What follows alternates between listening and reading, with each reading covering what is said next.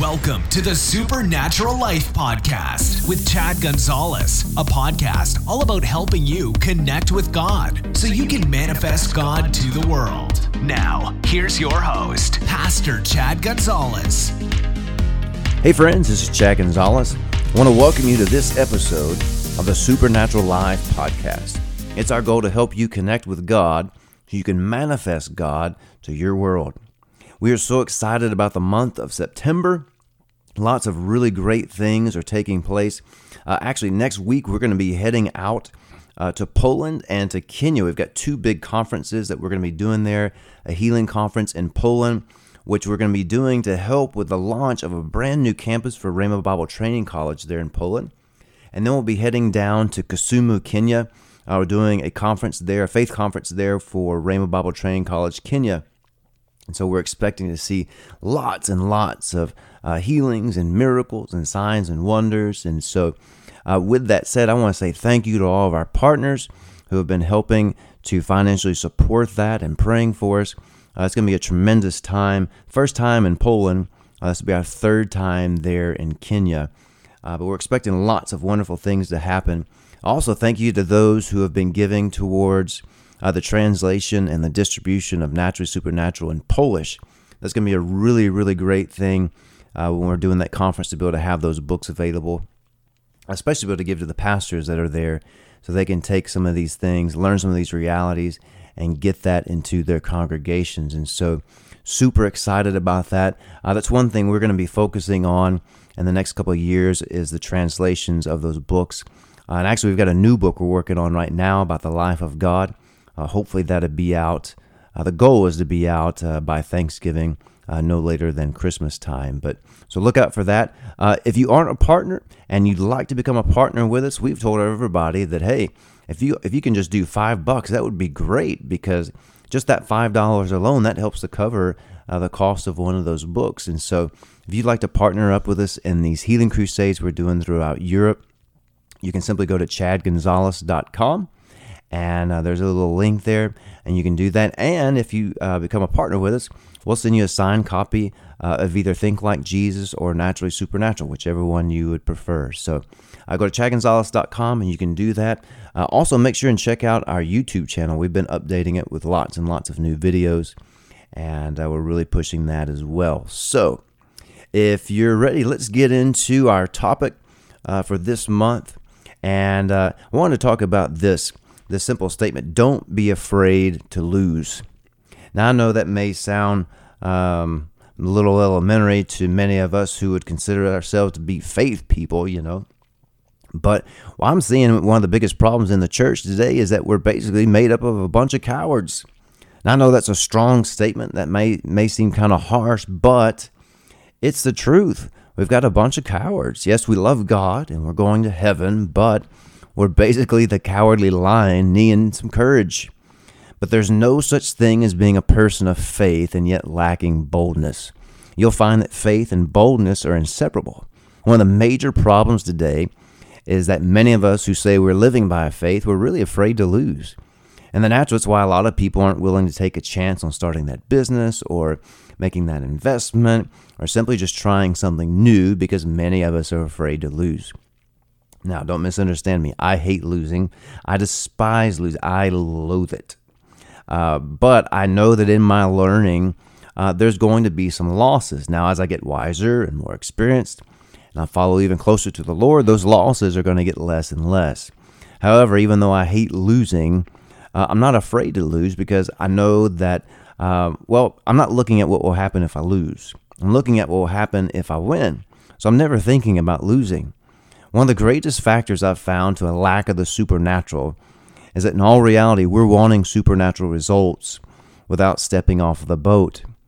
Uh, it's just another way of simply saying we're, we're wanting the results of faith, and yet we're not willing to step out because we're afraid of what will happen if it doesn't work. I actually had uh, someone tell me that not too recently. Uh, I've had actually lots of people tell me that before. You know, I, I believe this, I know the word says this, but, you know, what happens if I do it and it doesn't work? Well, then you're not in faith about it because faith knows it's going to happen, it's going to work. But to me, you know, the story of Peter walking on the water, it's still one of the absolute, just most amazing testimonies to me of an ordinary guy, just like you and me, but did an extraordinary thing. If you look at Matthew chapter 14, verse 25, it says, Shortly before dawn, Jesus went out to them walking on the lake.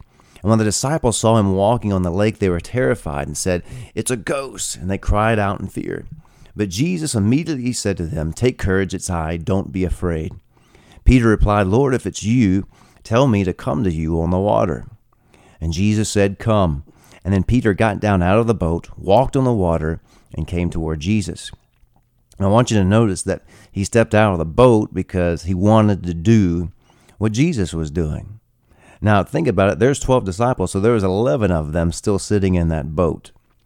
And all 11, they could have got out uh, with Peter and uh, walked on the water too, but they all sat there and just watched. And what you find is that, you know, most Christians today, they want to do what Jesus did, but they're still sitting in the boat.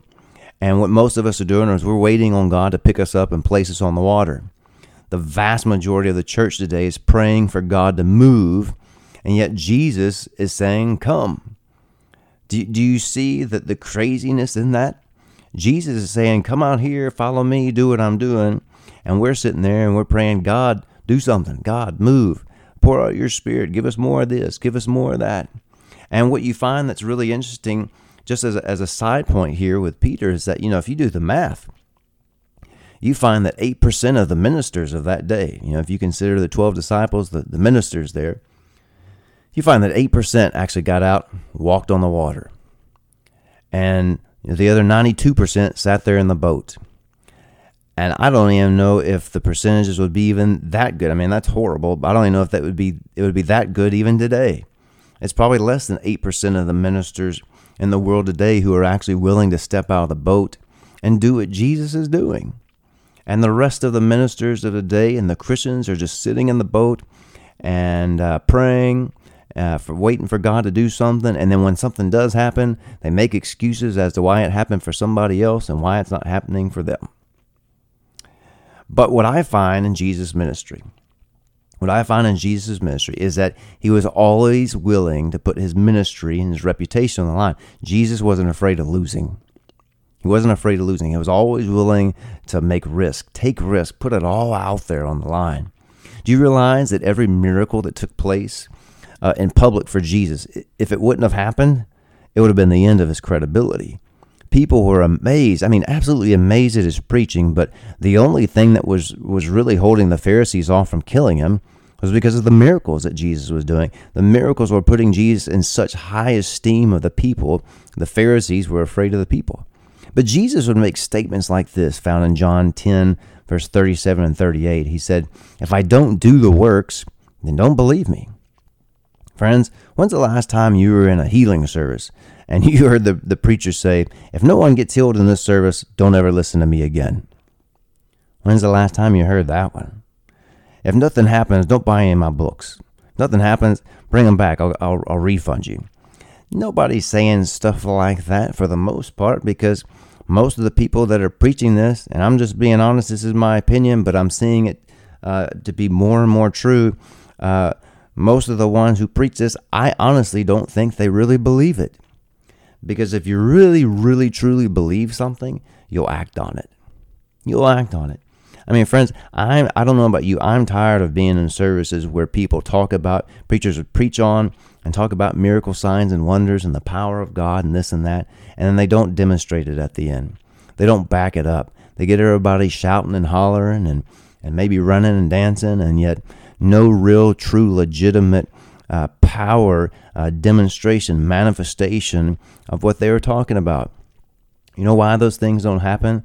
Because we, as the preachers, we must actually believe what we preach and then be willing to put it out there all on the line uh, where it's just you, God, and the Word, and, uh, and expect those things to take place and expect the Word to be backed up. But can you imagine Jesus? I mean, think about Jesus. Can you imagine the thoughts that, that came to his mind? It would have been the same thoughts that come to our minds. Can you imagine what was going on in Jesus' mind when he was going to Bethany to raise up Lazarus? I mean, think about it. I'm sure the thought was there.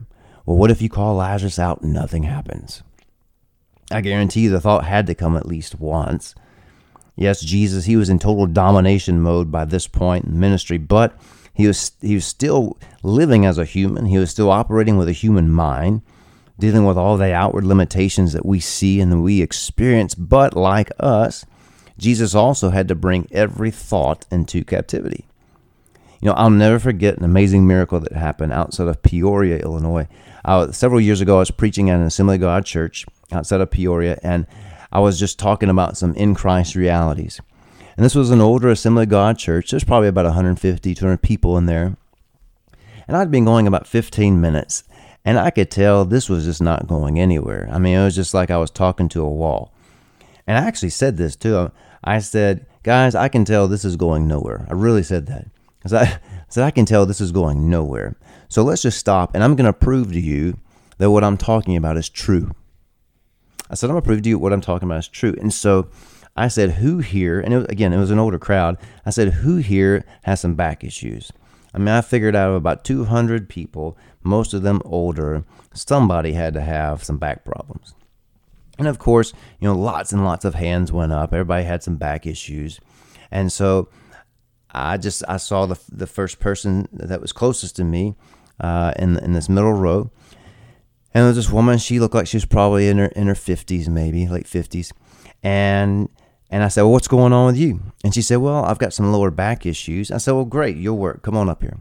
And so as she's walking up, and again, my mic's still on, as she's walking up, she goes, oh, and by the way, uh, I have a short leg and I have a club foot. Now, I don't know about you, but I'm just being honest with you about me. When she said short leg and club foot, instantly the thought came, why in the world did you say that? Like, I ain't asking about club foot and I'm not asking about short legs. I just wanted a simple little back here, you know. Uh, of course, I didn't say that out loud, but I'm thinking those thoughts. And so I'm having to bring those thoughts into captivity because the other thing is, I just told the people, hey, let me prove to you that what I'm talking about is true. And I can't say to everybody, oh, well, we're not dealing with uh, short legs and club feet this morning. I just, just doing backs. And so I bring her up there and uh, we sit her down on the platform and she takes off her shoes. And when she took off uh, her shoes, I mean, you talk about a short leg, that thing was several inches short. And then, if you've never seen a club foot, I mean, it's basically like if you were to get your hand and make a fist, and that's the way that her foot was. I mean, it was basically just balled up. And I'd, I'd heard of it, but I'd never seen it before. It was my first time seeing that. And so, you know, in that situation, you've got a choice. I just said, I'm going to prove to you that what we're talking about is true. So, in that situation, you know, are you a man or are you a mouse? But these are the situations in which uh, we experience the miraculous. These are the situations where there's no plan B, there, there's no option there. It's either this works or it doesn't. And so we were going to prove some things. And so she's sitting there, and I got control of my thoughts real quick, and I just pointed to her foot and her leg. I said, In the name of Jesus, we command you to grow right now. God is my witness. That leg, uh, that left leg, which was short, it began to grow out. And as soon as that leg evened up, that club foot began to open up and it straightened up and became the way that it was supposed to be. And friends, I'm telling you right now, the first 15 minutes I was preaching, I mean, everything was going over their heads. It was hitting the wall. Nothing was happening. After that short leg and that club foot grew out, I had them. I mean, hook, line, and sinker. I had that crowd, and we ended up having a four hour service that morning. Miracle after miracle after miracle. then we came back that night, had another service uh, for another three hours. And, and, throughout those, I mean, we had four cases of deaf ears uh, that were healed. We had a woman that was paralyzed on the right side of her face. She was instantly healed. All the feeling came back. We had a man that had swelling all in his legs. The swelling was so bad he wore braces and, and some uh, uh, some material to constrict his skin so that it wouldn't burst because of the massive amount of fluid.